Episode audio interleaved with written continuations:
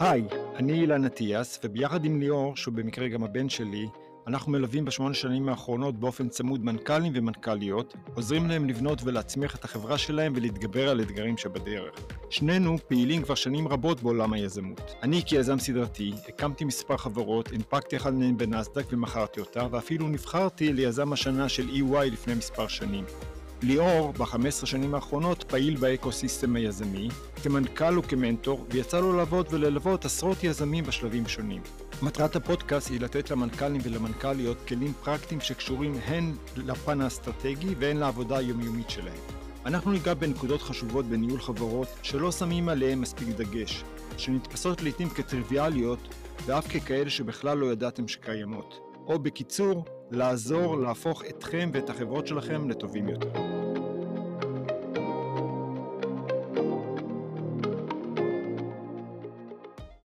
שלום למאזינים, היום אנחנו נארח את ערן שינדלר מפירמת שינדלר Your Finance Team.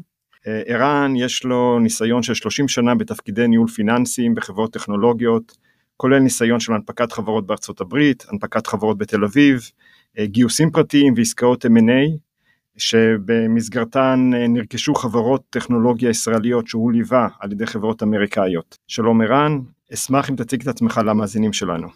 אילן, בוקר טוב, תודה על ההקדמה. כן, אז אני אתייחס קצת לרקע שלי בכמה מילים. אז באמת כמה פרטים טכניים, אני בן 57, נשוי פלוס 3 ילדים, מתגורר בתל אביב. מבחינת השכלה ושירות צבאי, אני שירתי ב-8200 כקצין. הקריירה שלי באמת התחילה מה שנקרא לזה בתעשייה המסורתית, התחלתי כסמנכ"ל כספים בתפקיד הראשון המשמעותי שלי בחברת בת של קבוצת קור, וביליתי שם כמה שנים, ואז מיוזמתי בסביבות אמצע שנות ה-90 עשיתי את הטרנזישן בעצמי לכיוון שוק הטק בישראל, שהתחילו אז לראות ניצנים של פעילות של בתי השקעות, בוטיקים, שעסקו בתחומי טכנולוגיה, רוברטסון סטיבנס, אמברכט אנד קווסט, כל מיני שמות כאלה מעבר, לא בטוח שכולם מכירים.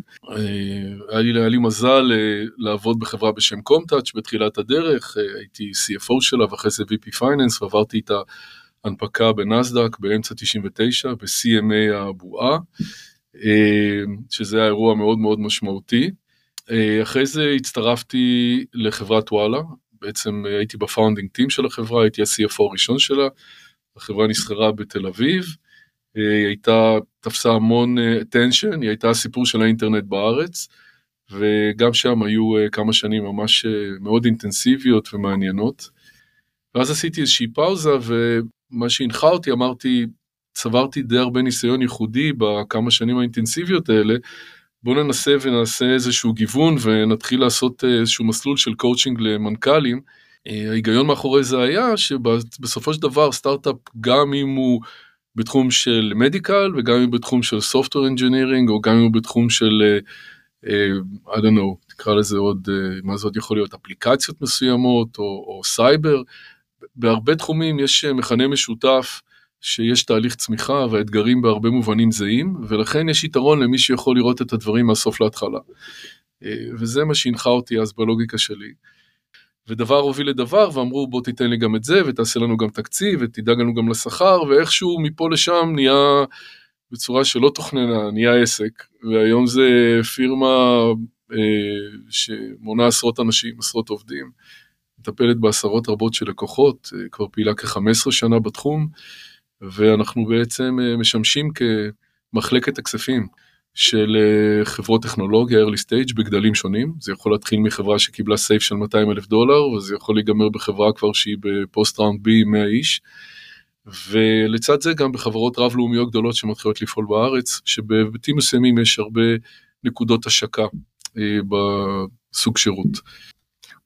רציתי לשאול אותך, מה מייחד או מה שונה בניהול כספים, במובן הרחב שלו, בחברת סטארט-אפ לעומת חברה בוגרת? באילו אתגרים המתמודד מנכ"ל של סטארט-אפ לעומת מנכ"ל של חברה בוגרת? כן, אני חושב שנגעת בנקודה שהיא ממש שזורה בכל מה שקורה בחברות מהסוג הזה, זו נקודה שהרבה זמן אני כבר ככה מתייחס אליה וחושב עליה, היא כבר הפכה להיות משהו מובנה, בעיניי זה המציאות, אבל זה עדיין לא מצב רגיל. אני חושב שהכותרת להבדל המשמעותי הוא שסטארט-אפ נמצא בתנאי אי-ודאות שונים קיצונית מחברה שיש לה כבר ניסיון עסקי, שהיא ברמה כזאת או אחרת של בשלות, שיש לה טרק רקורד, שיש לה היסטוריה שהיא יכולה להתייחס אליה. תנאי האי-ודאות פה הם ממש ממש גבוהים. ויש לזה הרבה השלכות גם לדברים שאני אתייחס אחרי זה בהמשך. במה בעצם בא לידי ביטוי אי-ודאות, ואיך זה משפיע גם על הניהול הפיננסי. אז ראשית, אם ניקח חברה רגילה, אוקיי, שפעילה כבר מספיק שנים, שהיא באה ומתכננת את הפעילות שלה קדימה, תמיד יש לה את השנים שהיא פעלה בהם לפני, ויש לה איזשהו רפרנס פוינט, והיא יודעת להגיד, אני אעשה ככה, אני אעשה פחות מזה, אני אעשה יותר מזה, היא מבינה למה היא הצליחה לעשות או לא הצליחה לעשות את מה שהיא עשתה, בעוד שפה בחברת סטארט-אפ לצורך השיחה, ובוא נגיד, לפחות בשנים הראשונות שאין הכנסות, יש הרבה יותר שאלות פתוחות מתשובות. אז למשל, יכולה להיות חברה שעדיין הפיזיביליות הטכנולוגית שלה לא הוכחה, אוקיי? סימן שאלה ענק. נניח שאפילו הפיזיביליטי הטכנולוגית נפטר, עדיין אין לך שום ולידציה לגבי המודל העסקי שלך. זאת אומרת, אתה יודע למשל שאתה רוצה ללכת במסלול של B2B, ונניח שאתה יודע שאתה רוצה ללכת במודל של Software as a Service, אוקיי? או שאתה רוצה ללכת במודל של מחירה ישירה, לא משנה, זה דוגמאות ויש עוד אחרות, אתה עדיין לא יודע אם מה שאתה מציע בצורה הזאת באמת יעבוד, אוקיי? והוא לא יעווה מכשלה. אתה כן יכול להסתכל מה קורה סביב, יש לך בעצם דוגמאות ו-comparables, אבל עדיין שאתה מתמודד עם זה שלא עשית את זה בעבר, ואתה רוצה לעשות זה עכשיו, זה לא מוחלט. זה הרי אחד הנקודות בסטארט-אפ, שהם בעצם, כלומר, סטארט-אפ תמיד מנסה להמציא משהו, איזה משהו שונה ממה שקיים, ואז אינהרנטית, אוקיי, יש לו שם את התנאי ודאות, אם זה כפי שציינת בטכנולוגיה, אם זה בפרודקט מרקט פיט, אם זה ב-go-to-market, בשיטה איך להגיע, אם זה במודל העסקי וכדומה. לחלוטין. אז עכשיו, ניתן לך למשל עוד דוגמה, נניח אתה הולך במודל עסקי מסוים, ויש שאלה גדולה סביב הפרייסינג, אוקיי? אתה לפעמים נמצא בסיטואציה שלכאורה אתה חושב שמה שלך יש זה פתרון שלאחרים אין, אוקיי?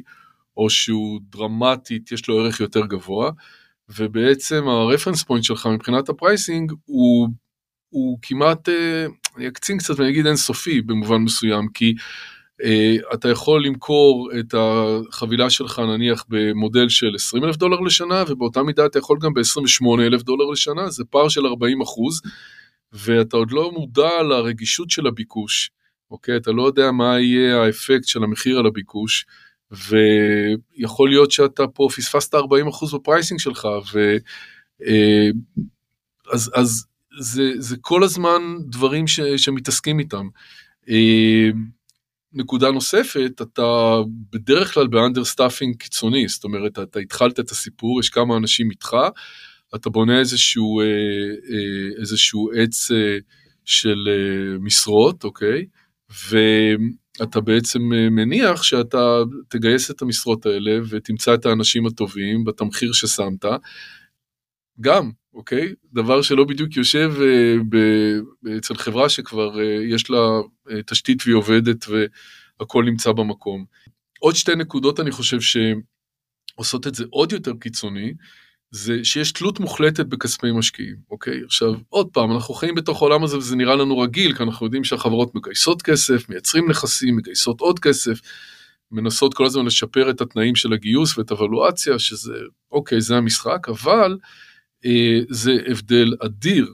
עכשיו, לא רק זה שיש לך תלות מוחלטת, כי אתה לא מייצר שום תזרים, אתה מתחיל את המסע העסקי שלך עם הבטחה מאוד גדולה, כי משקיעים אצלך ומצמידים לחברה שווי, ולכולם ברור שההצלחה, גם אם היא ארוכה, היא תבוא לידי ביטוי בזה שהשווי שלך יגדל, ואתה צריך לשמור על איזשהו קשר סביר בין השווי לבין הנכסים שאתה מייצר, וזה עוד פעם רחוק קילומטרים מחברה שכבר עושה את מה שהיא עושה. בהקשר לזה, אוקיי, אני יודע שחלק מהפעילות שלכם כ-CFO חיצוני לחברות, אתם עובדים עם המנכ"לים ועם הנהלות החברות בבנייה של תקציב ותוכניות עבודה, looking forward, אוקיי, לשנים קדימה. נכון. עכשיו, לבנות תקציב של הוצאות, זה קל יחסית, כן? כל אחד יודע, אוקיי, יהיו לי כך וכך תכנתים, כך וכך אנשי מחירות, שכר דירה וכן הלאה וכן הלאה. בוא נניח שברמה של בניית תקציב הוצאות, אפשר, אם הולכים עם הנחות סבירות, אפשר להגיע למשהו סביר. אבל לגבי בנייה של תחזית ההכנסות, זה סיפור שונה אחר לגמרי, אוקיי? סטארט-אפ הרי מקים משהו מאפס, הוא מקים משהו חדש, הוא מקים, כפי שאמרנו, מוצר חדש, שוק חדש, תחום חדש, מודל עסקי חדש וכדומה, ומאוד מאוד קשה לבנות תחזית הכנסות. מצד שני, אוקיי, מנכ"ל של סטארט-אפ הולך לגייס כסף, הוא צריך להציג איזשהו גרף צמיחה מסוים, ואז בונים כל מיני מודלים עסקיים, ושאני לפעמים נפגש עם מנכ"ל ושואל אותו למה זה כך או אחרת, הוא אומר לי, עזוב, האקסל סובל הכל, אוקיי? עכשיו רציתי לשאול אותך מניסיונך, איך באמת אפשר לבנות תחזית הכנסות נכונה, שיש לה קשר כלשהו למציאות מצד אחד, שיכולה לעבור דיו דיליג'נס, בגלל שבצד שני המשקיעים, אוקיי, יש להם את האנליסטים שלהם וכדומה, והם הולכים לתחון את אותו מודל עסקי שאתה בנית, ולוודא שהוא יכול להחזיק מים, אז והם מאוד סקפטיים, ואלו טעויות עושים פעמים רבות בבנייה של תחזיות מופרכות. כן, זה עניין גדול, הכנסות זה עניין גדול, אנחנו נעשה פה קצת מפאת קוצר הזמן, כמובן הכללות, אוקיי? כי אני חושב שלעשות תחזית הכנסות של חברה עכשיו שהיא סיימה סיבוב A והיא מגייסת את סיבוב B, זה כמובן שונה לגמרי ממישהו שהוא איפשהו בעולמות הסיד, והוא עשה איזושהי דרך והוא עכשיו מגייס לראונד A. אני אתחיל גם ממה שאמרת על העניין הזה של האקסל סובל הכל וכו', זה משהו שאני ישר עומדות לי אוזניים מזה, אני ממש לא אוהב את הגישה הזאת, ואני חושב שזאת גישה לא מקצועית, זה אולי נחמד סתם בתור בדיחה, אבל שאתה עובד מול שחקנים משמעותיים, אז אתה לא יכול להתנהל ככה. זוכר סיטואציות גם ברודשו לפני IPOs שאתה בחברה שאין לה הכנסות, אתה יודע, אתה באמת לא יודע הרבה, אם אתה אומר דבר כזה, אתה פשוט נצלב, זה נורא והיום, איבדת את כל הקרדיביליות שלך, אוקיי? אז, וכמובן אף אחד לא אומר את זה. הדרך להתמודד עם זה, בסופו של דבר, היא על ידי זה שאתה מנסה לשקף כמה שיותר את המודל העסקי שלך, בתוך התחזית. אתה מחפש את ה-key drivers, שמשפיעים, על תחזית ההכנסות שלך, על ידי זה שאתה קודם כל עושה ניתוח של הסל סייקל, אתה רוצה להבין מה אורך הסל סייקל, אוקיי? זאת אומרת, זה באמת משנה לגמרי, אם אני עכשיו שחקן B2B, ואני מוכר לעוד, חברת כבלים ענקית בארצות הברית, אז כנראה שיקח לי בין 9 ל-12 חודשים, מרגע שאני מדבר איתם, עד שאני אוכל, אתה יודע, להחזיק ביד איזשהו הזמנה מצד החברה, ו...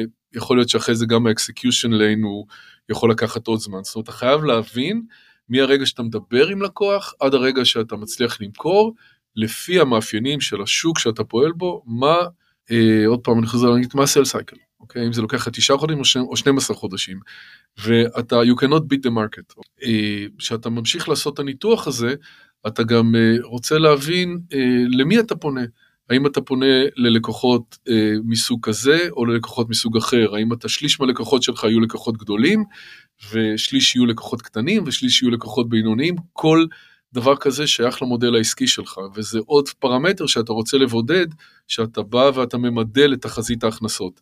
אז ניתחת את הסל סייקל, ניתחת את סוג הלקוחות, אתה צריך לבדוק גם מה מקובל בדרך כלל מבחינת ה-lifetime value של הלקוח, כמה זמן אחרי שאתה עושה איתו הסכם, אתה מצליח להשאיר את ההסכם הזה בתוקף, שאתה משחק בעולמות של, אתה יודע, של סאס, אז כל המושג הזה של הצ'רן, וקצב ההצטרפות והחדירה, הוא ממש הופך להיות פרמטר טכני שכולם עובדים איתו. זאת אומרת, מה שאני מנסה להגיד, דרך הדוגמאות האלה, תנתח את המודל העסקי שלך, תבודד את 4-5 משתנים, שכולל הפרייסינג, שאתה חושב שהם קריטיים, והם משקפים טוב את תחזית ההכנסות, ופשוט תתחיל לעשות את התחזית הזאת, ליטרלי, אתה פותח את האקסל, אתה שם את מספר הלקוחות, אתה מדבר על התמחיר, אתה מדבר על כמה זמן לוקח לך, אתה מתחיל to crunch the numbers ויוצא בסוף משהו. עכשיו, פה יש מתודולוגיה שאני אישית מאוד אוהב, תמיד מדברים על זה, אתה יודע, שאתה קודם כל עושה את זה bottom up, ואחרי זה מסתכל על זה top down. זאת אומרת, נכנסת עם הראש פנימה, ואספת את המספרים, ויצא לך איזה מספר, אוקיי? לא, נניח ב-N פלוס 1, פתאום יצא לך מחירות של 770,000 דולר בשנה, אוקיי? ושנה אחרי זה יצא לך, I don't know, 1,300,000. ואז אתה רגע צריך לצאת כאילו החוצה מהסיפור, ולהסתכל על זה טופ דאון, ולראות האם זה עושה שכל. האם זה עושה שכל, ופה יש קצת, אתה יודע, יש את הרבה פעמים הביטוי הזה, שמדברים על דברים שהם, אתה יודע, it has to be also art and not only science, אוקיי? או it's about art and not only science, שאתה רגע מסתכל על זה מהצד, ואתה מנסה לראות אם זה עושה בכלל שכל, כי אתה רגע אומר, שנייה, אני רוצה להבין כמה אנשים יש לי היום בסיילסטים, ומתי אני אצא עם המוצר, ומתי אני עושה את הלונץ', ואז אתה רגע מסתכל ואתה אומר, רגע, בעצם זה אותו, אוקיי? אני שמתי בחירות שמתחילות עוד חצי שנה, הסייל סייקל שלי הוא 9 חודשים ללקוח ראשון, ואני עוד לא עם צוות מחירות במקום, אז יכול להיות שהתרגיל נחמד, אבל הוא לא רלוונטי לי, אז אתה צריך תמיד לראות איפה זה גם תופס אותך מבחינת הריסורסס שלך, ואיפה מבחינת בשלות המוצר.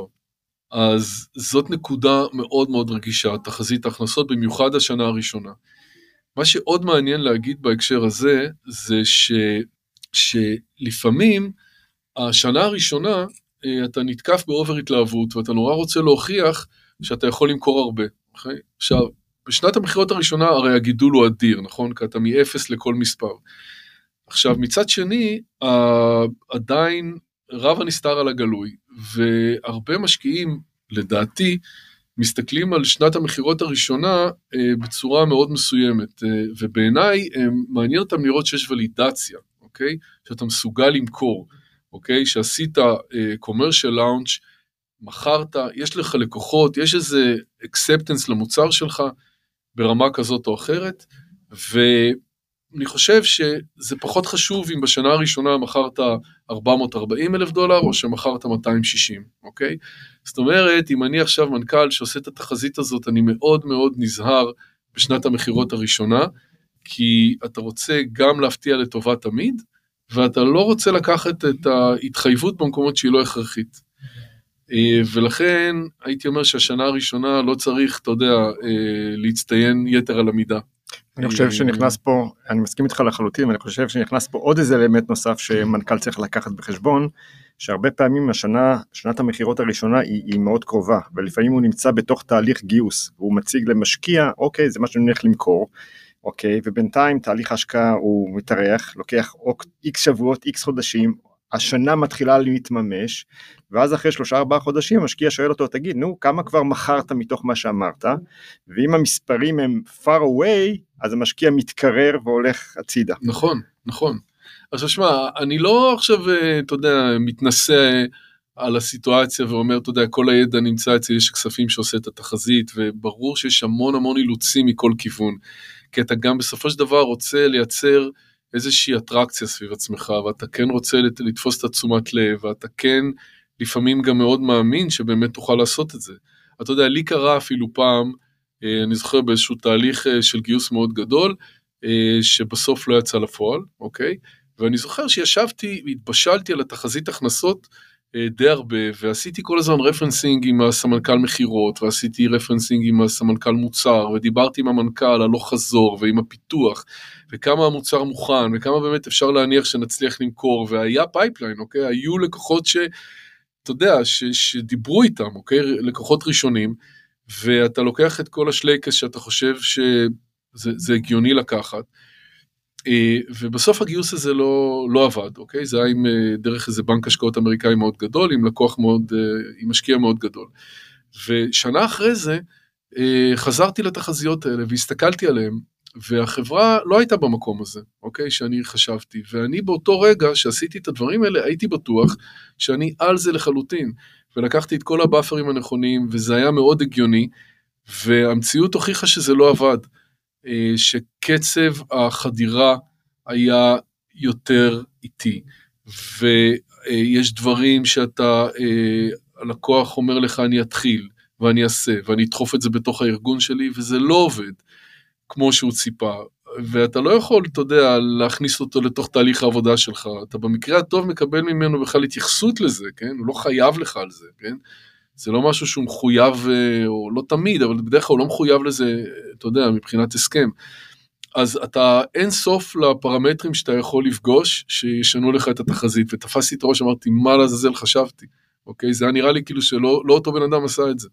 אני חושב שאבל צריך, בוא נגיד, הוליסטית, אם אני אסכם את זה, להוציא מהראש את המחשבה הזאת שהאקסל סובל הכל, ולהתייחס ממש ברצינות לעניין הזה, ולעמוד מאחורי הנחות העבודה שלך, להגיד אותן, זה fair enough לעשות מול מישהו שמסתכל על זה דיון על הנחות העבודה, והוא יכול לעשות עם ההנחות העבודה האלה מה שהוא רוצה, הוא גם יכול לשנות אותן. חשוב שהם לא לדחוק אותן, ושהם יהיה להם איזשהו עימות וקשר עם המציאות, וזה לגמרי מקצועי להשתמש בהם ועל בסיסן לעבוד.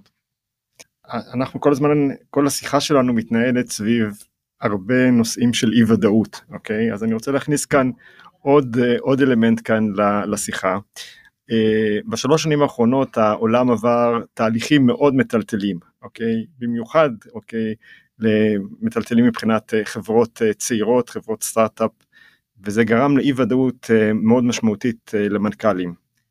עכשיו, זה התחיל בתקופת הקורונה, שבו פתאום הפעילות העסקית בעולם נעצרה והשתנתה, והצירה של כספים והשקעות, לאחר מכן זה התחלף בשנה מטורפת של השקעות מטורפות, בבלואציות מאוד גבוהות, ועכשיו בשנה האחרונה שוב, הגלגל התהפך לכיוון השני, ויש לנו תהליך של צמצום כמות ההשקעות, והקושי לגייס כסף. עכשיו, המנכ"ל של סטארט-אפ מרגיש שהתהליכים האלה על משקע בתוך התהליכים האלה כמו לרכבת הרים, ואם הוא יכול להתייעץ, הרבה פעמים האנשים שמכירים, מבינים ויכולים לתת לו את התמונה מלמעלה, אז עם הדירקטוריון שלו. אז הייתי רוצה ככה ללמוד קצת ממך, מניסיונך, איך מנכ"ל צריך להתייעץ או להתנהל מול הדירקטוריון, בתנאים הקשים של אי ודאות קיצוניים, איך הוא יכול להיעזר בהם בחברי הדירקטוריון שלו, מאילו טעויות הוא צריך להימנע, בסוג של תקשורת מול הדירקטוריון. אני אגיד לך, באמת לי יצא לעבוד המון עם דירקטוריונים, מאחר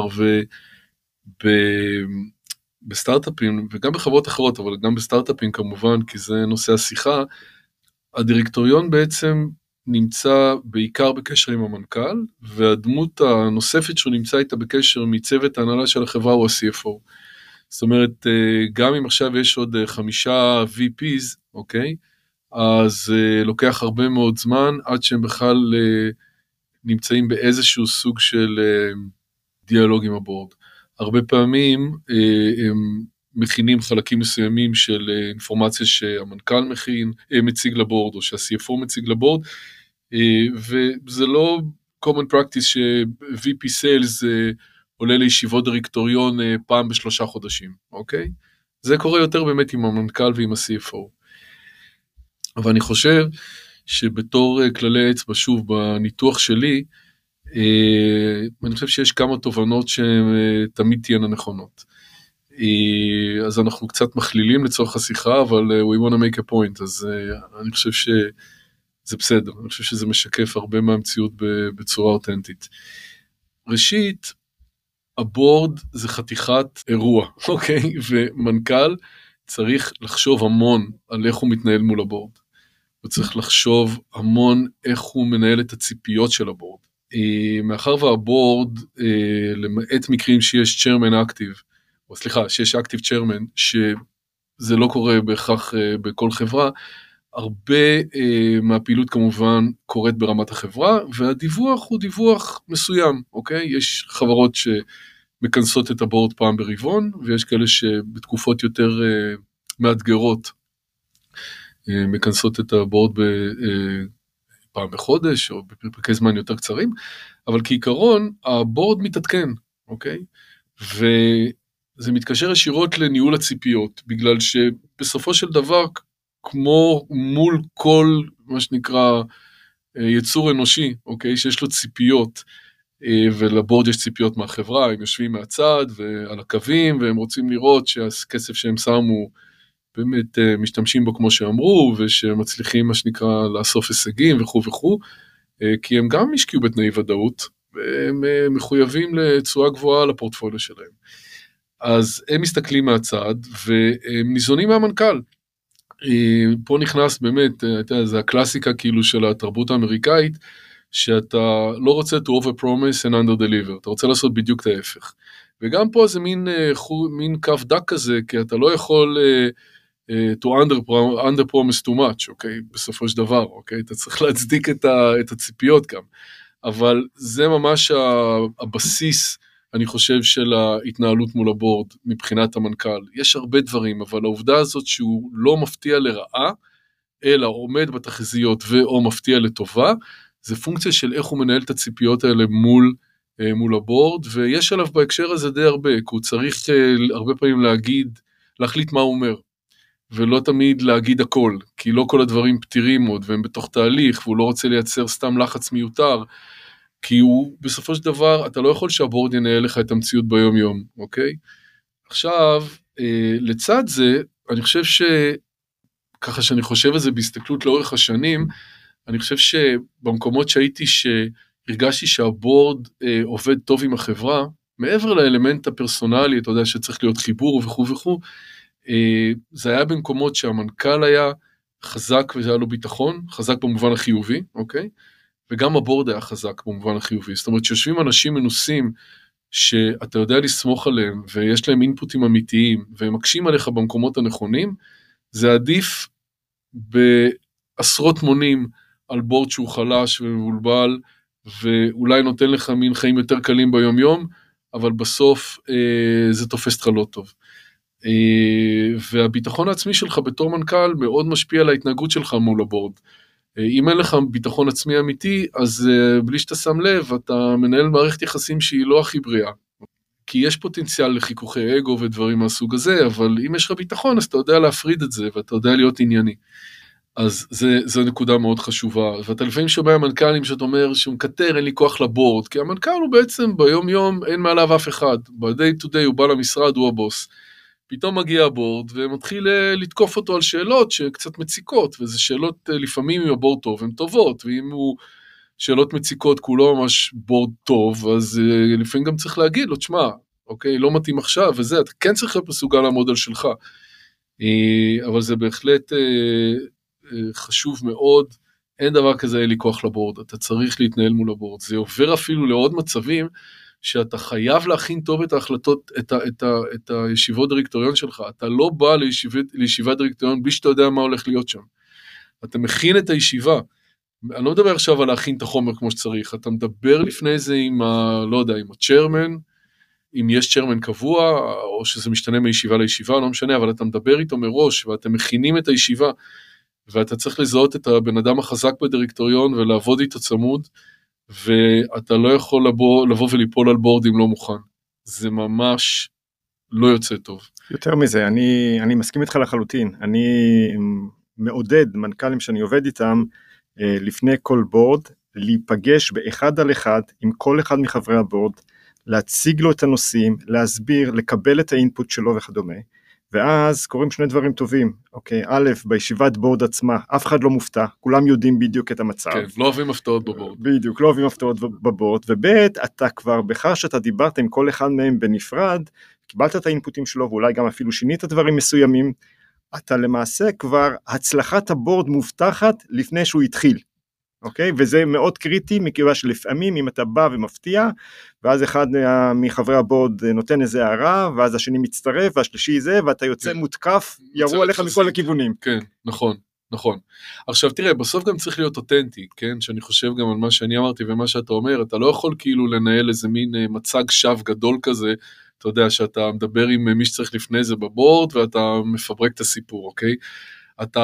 השקיפות היא קריטית,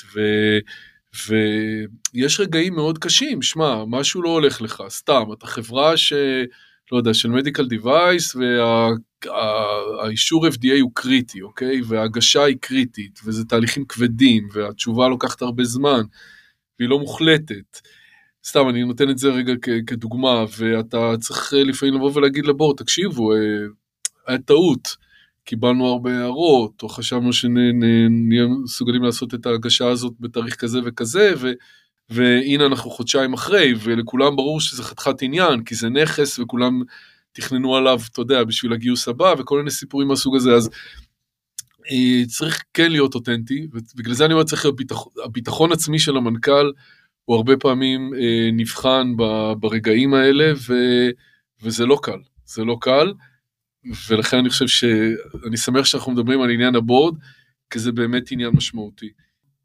המנכ"ל ממש צריך לקחת את זה בתור משימה, אוקיי? מ-day one, אוקיי? ואתה כן רוצה לעבוד איתם ולא נגדם, eventually, אוקיי? בסדר, יש רגעים שאתה, כמו כל אחד, צריך מה שנקרא, אתה יודע, לעלות להתקפה, אבל זה לא ה-state of mind, אוקיי? הנושן הכללי זה ביחד. בסופו של דבר יש בורד, אוקיי? ויש גם בעלי מניות, אוקיי? ויש את אספת בעלי המניות, שזה אורגן אחר מהבורד. ההתנהלות מול הבורד היא מסוימת, יש דברים שאתה עושה מול הבורד, ויש דברים שגם לפי פקודת החברות, אתה עושה מול אספה, סליחה, מול אספה כללית. זה לפעמים משנה בהתנהלות של איזה דברים מעלים ואיך מעלים, ואם אתה רוצה להעביר נושאים מסוימים, לחשב מראש את אחוזי ההצבעה שלך וכמה ירימו יד בעד וכמה ירימו נגד. אז זה גם נקודה שאנחנו צריכים רגע להזכיר למנכ"לים שזה קיים, זאת אומרת יש את המסלול של האספה כללית, יש את המסלול של הבורד, לא תמיד רוב בבורד מבטיח לך רוב באספה כללית, אוקיי? למרות שזה בדרך כלל כן קורה, זה משתנה, אבל בקטע הזה אני חושב שמנכ"לים צריכים לעבוד ביחד גם, וגם עם ה-CFOs,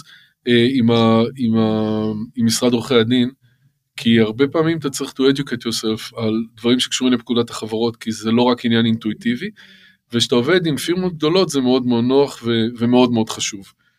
שעולים דברים משמעותיים, אתה גם מכין את עצמך לפני זה משפטית, ויש לא מעט חברות שכל ישיבת בורד עולה עורך דין מהמשרד, ועושה את המינץ. לא כולם עושים את זה.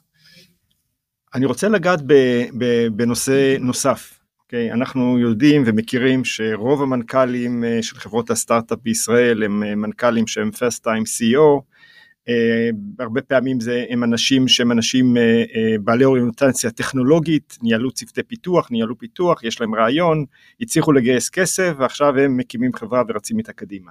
עכשיו, מטבע הדברים, ההבנה שלהם היא מאוד טובה בצד הטכנולוגי, עם הזמן הם גם מקבלים הבנה מסוימת בעולם הלקוחות ובעולם העסקי, והנושא הפיננסי מבחינתם הרבה פעמים הוא משהו שהוא כזה בצד, כן, צריך לגייס כסף, כן, צריך לשלם משכורות, אבל לא הרבה מעבר לזה, הם גם לא מבינים בכלל שיש עומק מעבר לזה, ורציתי ככה, עכשיו זה כמובן בחלק מהמקרים מוביל לפעמים לטעויות או לאי-הבנות קשות, רציתי ללמוד קצת מניסיונך, וזה מה שאתה עושה בשנים האחרונות, בהרבה שנים האחרונות, איך אתה רואה את זה? אני אגיד לך, אני בהסתכלות המאוד אישית שלי, אני חושב שזה, בוא נגיד, לאו דווקא עכשיו ברמה העסקית, ברמה האינדיבידואלית, אוקיי? כבן אדם שמגשים את עצמו ורוצה לקחת סיכונים ולעשות דברים משמעותיים, אני חושב שזה מדהים שחבר'ה בני 30, אוקיי? פתאום מנהלים חברה, אחרי שהם גייסו כמה מיליוני דולרים, והם מגדילים אותה מ-0 ל-30 איש, אני חושב שזה ברמת האינדיבידואל ומה אתה עושה בחיים שלך, למרות שזה לא לפי, בוא נגיד, הספר שהיית אומר, ככה מתחיל מנכ"ל, אני חושב שזה מדהים.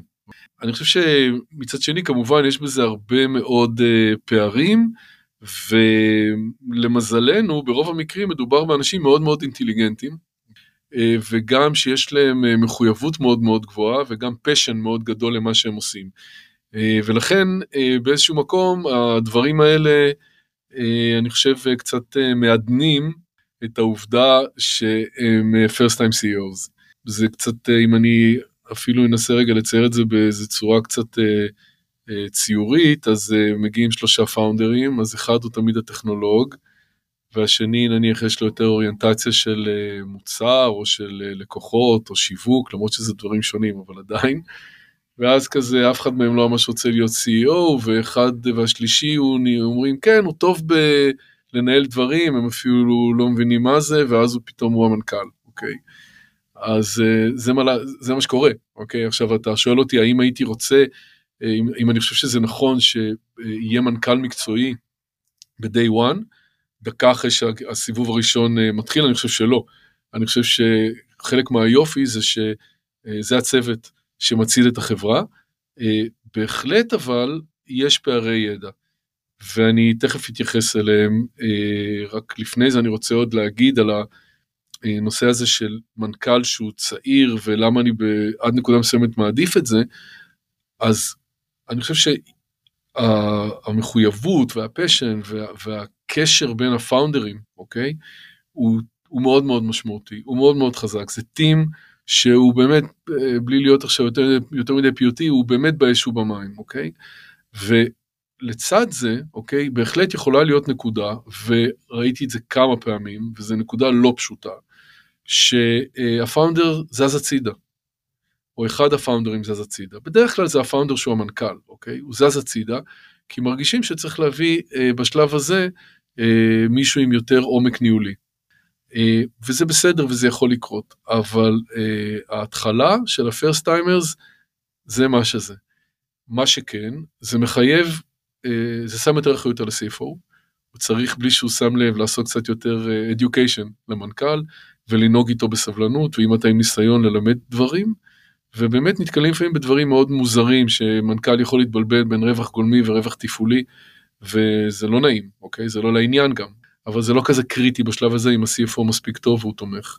קודם כל, תודה, אוקיי, זה בהחלט מוסיף, וזה עוד פעם, זה רק מחזק את הנקודה שאמרת קודם, שלמעשה מנכ"ל צעיר, כדאי מאוד שהוא יחזיק סביבו אנשי מקצוע מנוסים, שא' יוכל להתייעץ איתם, וב' הם עצמם לפעמים יוכלו לבוא מיוזמתם, ולבוא להגיד לו, תקשיב, אתה לא יודע שאתה לא יודע, נכון. אבל יש את הנושא הזה והזה, נכון. שצריך לטפל בו, לשים אליו לב, בגלל שאם לא, נכון. זה לא יצא טוב. אני חושב שמהניסיון שלי מקשיבים, אם אתה מייצר את היחסי אמון, ויש לך ניסיון, ואתה מקצוען, אז זה תמיד מקשיבים. ואיפה שלא מקשיבים, זה לא סימן טוב. אגב, גם אתה כ-CFO צריך להקשיב. אוקיי? זה מחייב גם אותך, אבל אני חושב שזה המציאות, וזה הדרך להתמודד איתה, בהקשר הזה של מנכ"לים צעירים.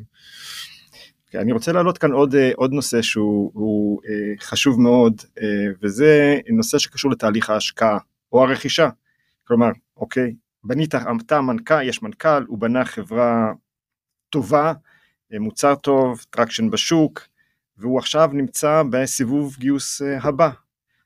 והוא הצליח לשכנע את המשקיעים אחרי הפגישה הראשונה, השנייה, השלישית, הרביעית, הוא אולי גם קיבל term sheet, והמשקיע מתחיל בתהליך due diligence. אוקיי? או יכול להיות גם מצב אחר, שבו הוא בעצם בקשר עם גוף גדול, חברה גדולה, שרוצה, נקרא לזה קונה אסטרטגי, שרוצה לרכוש את החברה. לפני שעסקת ההשקעה מתבצעת, או שהרכישה מתבצעת, יש תהליך עמוק של due diligence, שבו המשקיע ואנשים מטעמו, יורדים לעומק ולומדים את החברה ביטס אנד בייטס. ויש עם זה לעתים בעיה, בגלל שהמנכ"לים לפעמים או חברות לא תמיד מוכנים לנושא הזה, לא בונים את עצמם בצורה נכונה, וזה עלול לפעמים גם לעצור עסקאות. ורציתי קצת ללמוד מניסיונך, מכיוון שבתהליך כזה הרבה פעמים ה-CFO, רוב העומס נופל עליו. הרבה פעמים זה נתונים פיננסיים ונתונים אחרים וכדומה ומחירות וכן הלאה וכן הלאה. איך, מה אתה יכול לעזור, מה שנקרא לחנך, מה אתה מציע להם לעשות, אוקיי, כדי לעבור תהליכים כאלה בהצלחה? כן, אז ברשותך, מה שאני אתייחס לאירוע של M&A, אוקיי, שזה לצורך העניין הקצה, אוקיי, של אירועים מהסוג הזה, אוקיי, כי באמת, והוא כמעט שווה ערך גיוס מאוד גדול, אוקיי? אם חברה מגייסת 100 מיליון דולר, זה כבר, והיו כאלה סיפורים, אוקיי? זה כבר בהיקפים האלה.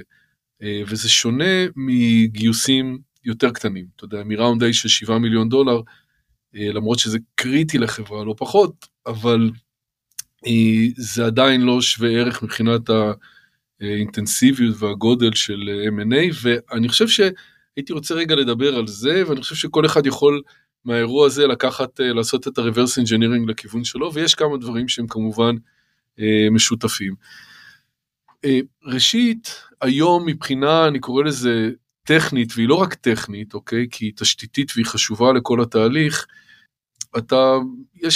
נוצרות דקה אחרי זה כבר קבוצות עבודה, אוקיי? זאת אומרת, יש זה ממש טכנית מה שקורה, אוקיי? מחליפים פרטים, נהיות קבוצות עבודה, יש את הקבוצה של הפייננס, יש את הקבוצה של הליגל, ועובדים אחד עם השני, וככה וככה.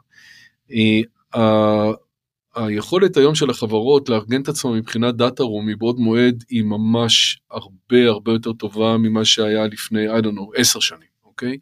יש שם פלטפורמות מעולות, חלקן בעלות ממש זניחה, חלקן בעלות יותר גבוהה, שנמצאות על הענן, ואתה ממש יכול לבנות את כל הדאטה רום לפי קטגוריות, ותתי קטגוריות שמאפשרים, נקרא לזה לרוכש הפוטנציאלי כעת, ממש לקבל יוזרניים ופסוורד, להתראות, נכנס פנימה, ומה שנקרא צולל, ואתה אפילו מקבל אינדיקציות על כמה עמודים נקראו, ואיזה יוזר נכנס, אתה ממש, יש לך שם שקיפות מלאה כלפי הדבר הזה. עכשיו, לפעמים בפתרונות הכבדים זה קצת יקר, וקשה, אתה יודע, להחזיק את זה סתם לאורך שנים, או זה קצת נראה בזבזני, אבל מצד שני יש גם פתרונות יותר זולים, שהם עושים גם את העבודה. זאת נקודה אחת, ברמה הטכנית, אני קורא לזה אפילו טכני פלוס. לצד זה, יש איזשהו עניין מתודולוגי, אני חושב, לגבי הדאטה רום, שחברות יכולות להקל על עצמן, ולטפטף באופן שוטף, בנייה של דאטה רום, בנחת, לא בבעלה, לא בדקה ה-90. לאורך שנות חיים. כן, לאורך תקופה.